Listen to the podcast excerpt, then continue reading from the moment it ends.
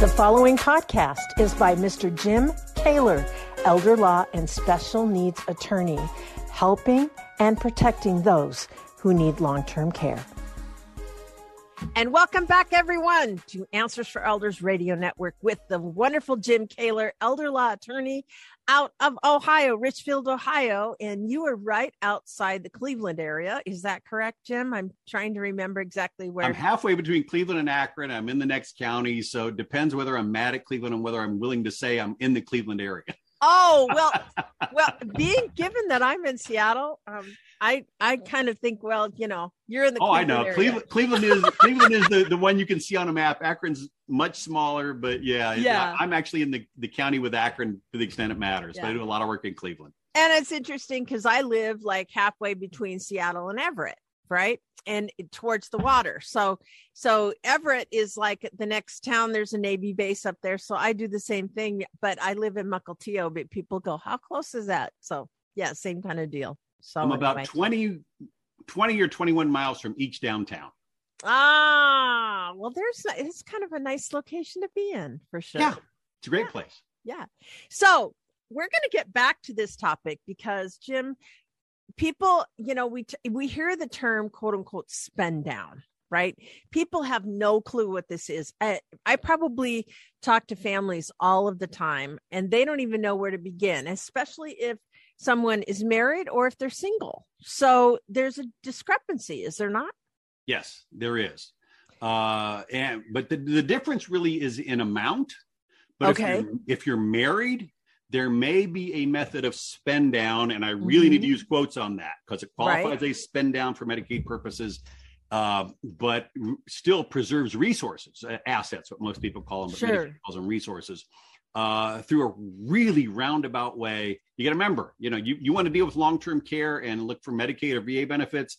You are stepping through Alice's looking glass into Wonderland. Down is mm-hmm. up, up is down, and we only keep it straight by smoking weed with the caterpillar with the hookah. so yeah, you can tell how quick, how often I've said that, how quickly yes. that tips off my tongue. Uh, but yeah, it really is. Uh, uh, you know, you you can have too much money in my world. You can have too much income in my world, and in the real world, what does that mean? But that makes no sense in the real world. Yeah. So there are differences. Okay. So first of all, we we talked in our last uh, segment about a married couple and what you can do with a married couple and sure. how Medicaid allows you to split and VA doesn't allow you to split, but it ends up kind of being the same anyway. With a single person, if a single person wants VA coverage, they are under the same asset limit or resource limit if you use Medicaid's language. VA doesn't use Medicaid's language of $130,000. We talked mm-hmm. about the real estate being different in between VA and Medicaid, and that's still true. Okay. Right. But they can have more money under if they want to seek Medicaid for long-term care, okay, long-term care Medicaid coverage, uh, then they got to get down to two grand or fifteen hundred yeah. or sixteen hundred. Very state specific. Most states use the federal one of two grand. Okay, so not much. So big difference between what VA allows and what Medicaid allows. Okay, so um, remember that's the number I said you have to get down to if you're if you're married. You sure. the, the the applicant's piece has to go down to two grand or fifteen or sixteen hundred. Okay. Mm-hmm. Uh, well, if State you're single, Washington, I think it's you got to get down to two grand. Okay, so how can you do that? Yeah. What is a spend down? Yeah. Spend down is spending the excess money, the, the excess resources, whatever's above your limit. Let's just say two grand, because one, that's most states, and two, that's my state. Mm-hmm. Okay. So whatever is above two grand has to be uh, spent down or otherwise dispensed with. But a, but an acceptable spend down mm-hmm. is spending on anything at which you get roughly equal value. Okay? okay. So if in most places you're allowed to have an automobile. So if you would have a spend down and hide giving away money in it, let's say you buy your son's junker car for 20 grand and it's worth a thousand, that's not going to be a legitimate spend down.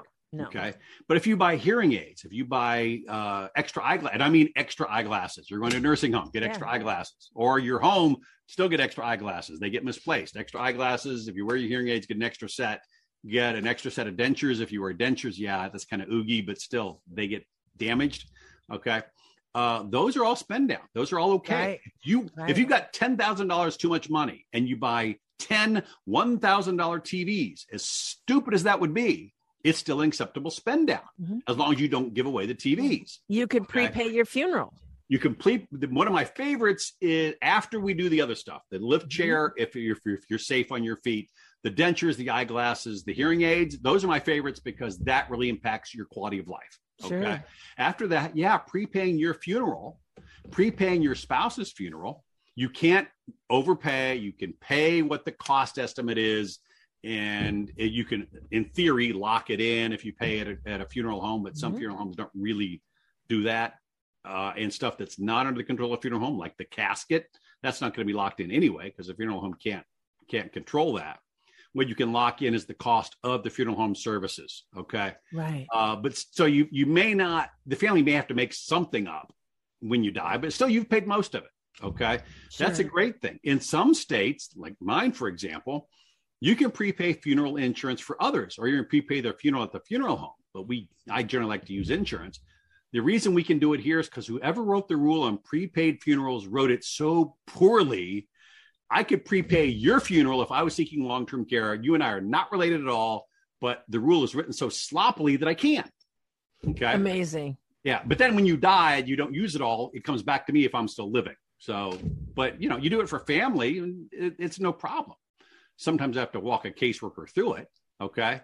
Prepaying a funeral is a great way to use that money because you're pretty sure you're going to have a funeral. Okay.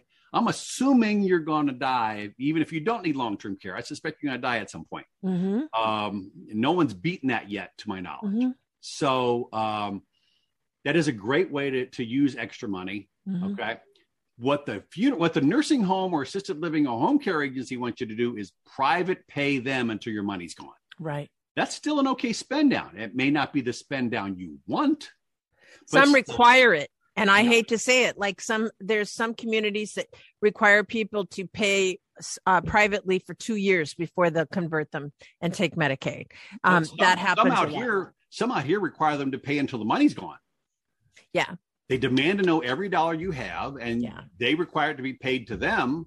Uh, the thing is, if they accept Medicaid, Mm-hmm. They have a harder time doing that. Now, assisted mm-hmm. livings were allowed to do that here in Ohio. I suspect they were allowed to do that in many states. Okay. Right. They're allowed to have some private pay uh, and, and, and potentially demand it as long as they can get it. Mm-hmm. Okay. But if it's a nursing home, they can't do that. Right. Okay. Right. Uh, and uh, and if it's a if assisted living, you look have someone look carefully at their terms and conditions, their admission agreement or residency agreement, yeah. they call it, there may be a loophole there. Just have a smart lawyer look at it, and maybe only what you disclosed has to be privately paid. Sure, sure. Okay. So there are other ways to skin that cat that may or may not be successful. Right. So, so I'm I know the answer, but I really want to bring it up just for clar- clarity. There's a lot of seniors out there specifically that are tithing regularly to their church or their uh, charitable cause or something like that. What happens in those situations? Toss a coin. Okay. It really is state dependent. Mm-hmm. It can be county dependent and it can be caseworker dependent. Okay. Sure. The law and the rules say if there is a pattern of giving and that is simply a continuation of the previously existing pattern of giving, correct, then it won't be penalized. Right. However, I have seen a lot of pushback on those from various counties. And then the next mm-hmm. county, yeah, yeah, fine, no problem. It just flies through. Well, in church membership, church membership is oftentimes contingent upon that tithing. Um, yeah. And in that case, uh, I have seen. I my, it's my understanding. That's why I wanted clarif- clarity that usually they will allow that. Yeah. But I I want to make sure that that's. I wanted to get that from you. Yeah, and, I wish I had a clear cut answer for you. Mm-hmm. Uh, I, I think most cases on that have won, and frankly, in large part because the church is a difficult constituency to anger. Right. That get a lot of pushback politically. So I, I think most cases have won, but you have to be consistent with what you were doing before. Correct. You can't just all of a sudden, if you've never tithed to a church and then give a $10,000 check, that's going to be a red flag. Or even if you have tithed and the tithing was $400 a month. Yeah. And, and all of a sudden you gave grand 10 all at grand. once. Yeah, no. Nope. They they will jump on that. Correct. That Correct. does not follow the pattern of giving. So it's a consistent um, amount every month. So if you're tithing Or every quarter or every year. Yeah, Yeah. whatever whatever your pattern was, Mhm. they will allow you that pattern or not. right, But they won't allow you to really jump from that pattern. Okay. Right. right. If you had been 200 and then several years ago you went to 300 and a couple years after that you went to 400, Mhm. they will probably have to honor you sticking at 400. But if you try to go to 500 right before you apply for Medicaid, nope.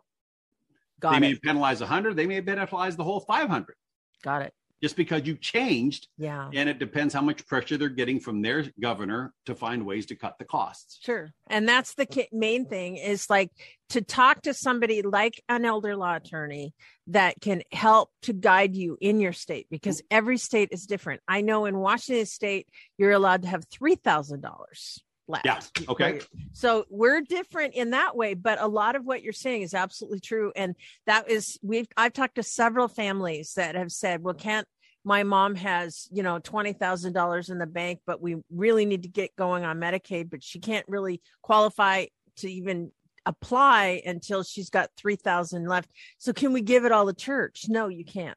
No. You have No. to do it for yourself. So Yeah. those are some things that um that amount of money is really good for funeral planning with other family family Correct. members. That's what I was allowed in your at. state.